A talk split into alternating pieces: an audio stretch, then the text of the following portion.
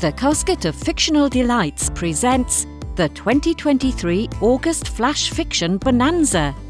During the month of August, there'll be 10 original stories. None of the stories in this collection are over 500 words long.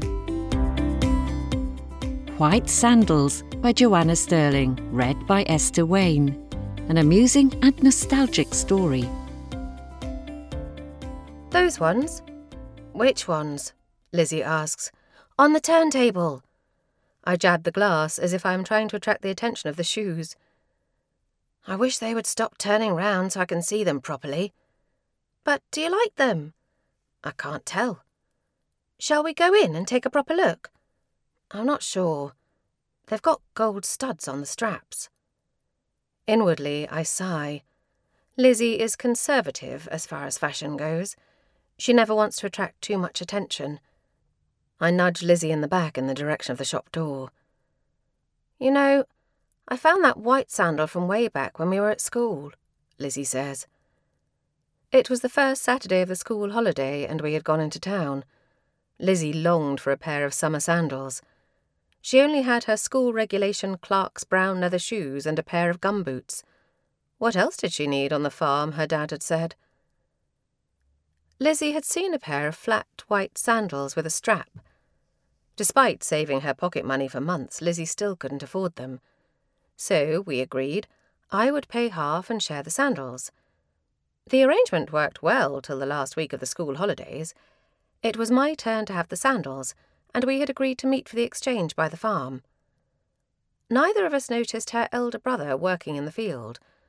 When he saw Lizzie hand over the sandals, he leapt over the gate and tried to snatch them from my hand. "What the hell are you doing? There are Lizzie's!" He made a grab for the sandals but lost his balance, falling flat on his face into a cowpat. He made another grab, but I was too quick for him. I flung my arm back and, without thinking, hit him in the jaw with them. Cow dung from his face smeared onto the white sandals, but I didn't care. "We share them, you silly bugger!" Lizzie screamed. "I'll get them back for you, sis. Give them here, you bitch!" He made another grab for them. In a panic, I threw them down the lane out of his reach.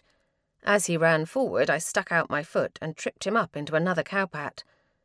One sandal travelled quite a way down the lane and the other landed by the gate. He lashed out and caught me on the shin. "Run!" Lizzie yelled. Without looking back, I legged it down the lane, picking up the one sandal I had thrown out of her brother's reach. A week later, in the school playground, Lizzie came up to me sheepishly and asked how I was. "Fine. What happened to the sandal?" I asked. "I can't find it anywhere. He won't say where he's hidden it." I never told Lizzie I'd thrown the other one into a skip. It stank. Lizzie looks at the sandals with the gold studs. "You know, I don't think I do want a pair of white sandals after all."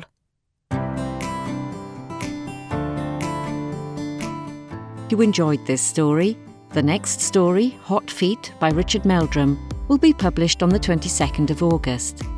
The Casket of Fictional Delights podcasts are also available on iTunes, Google Podcasts, Amazon Music, Spotify, and downloadable to your Android device.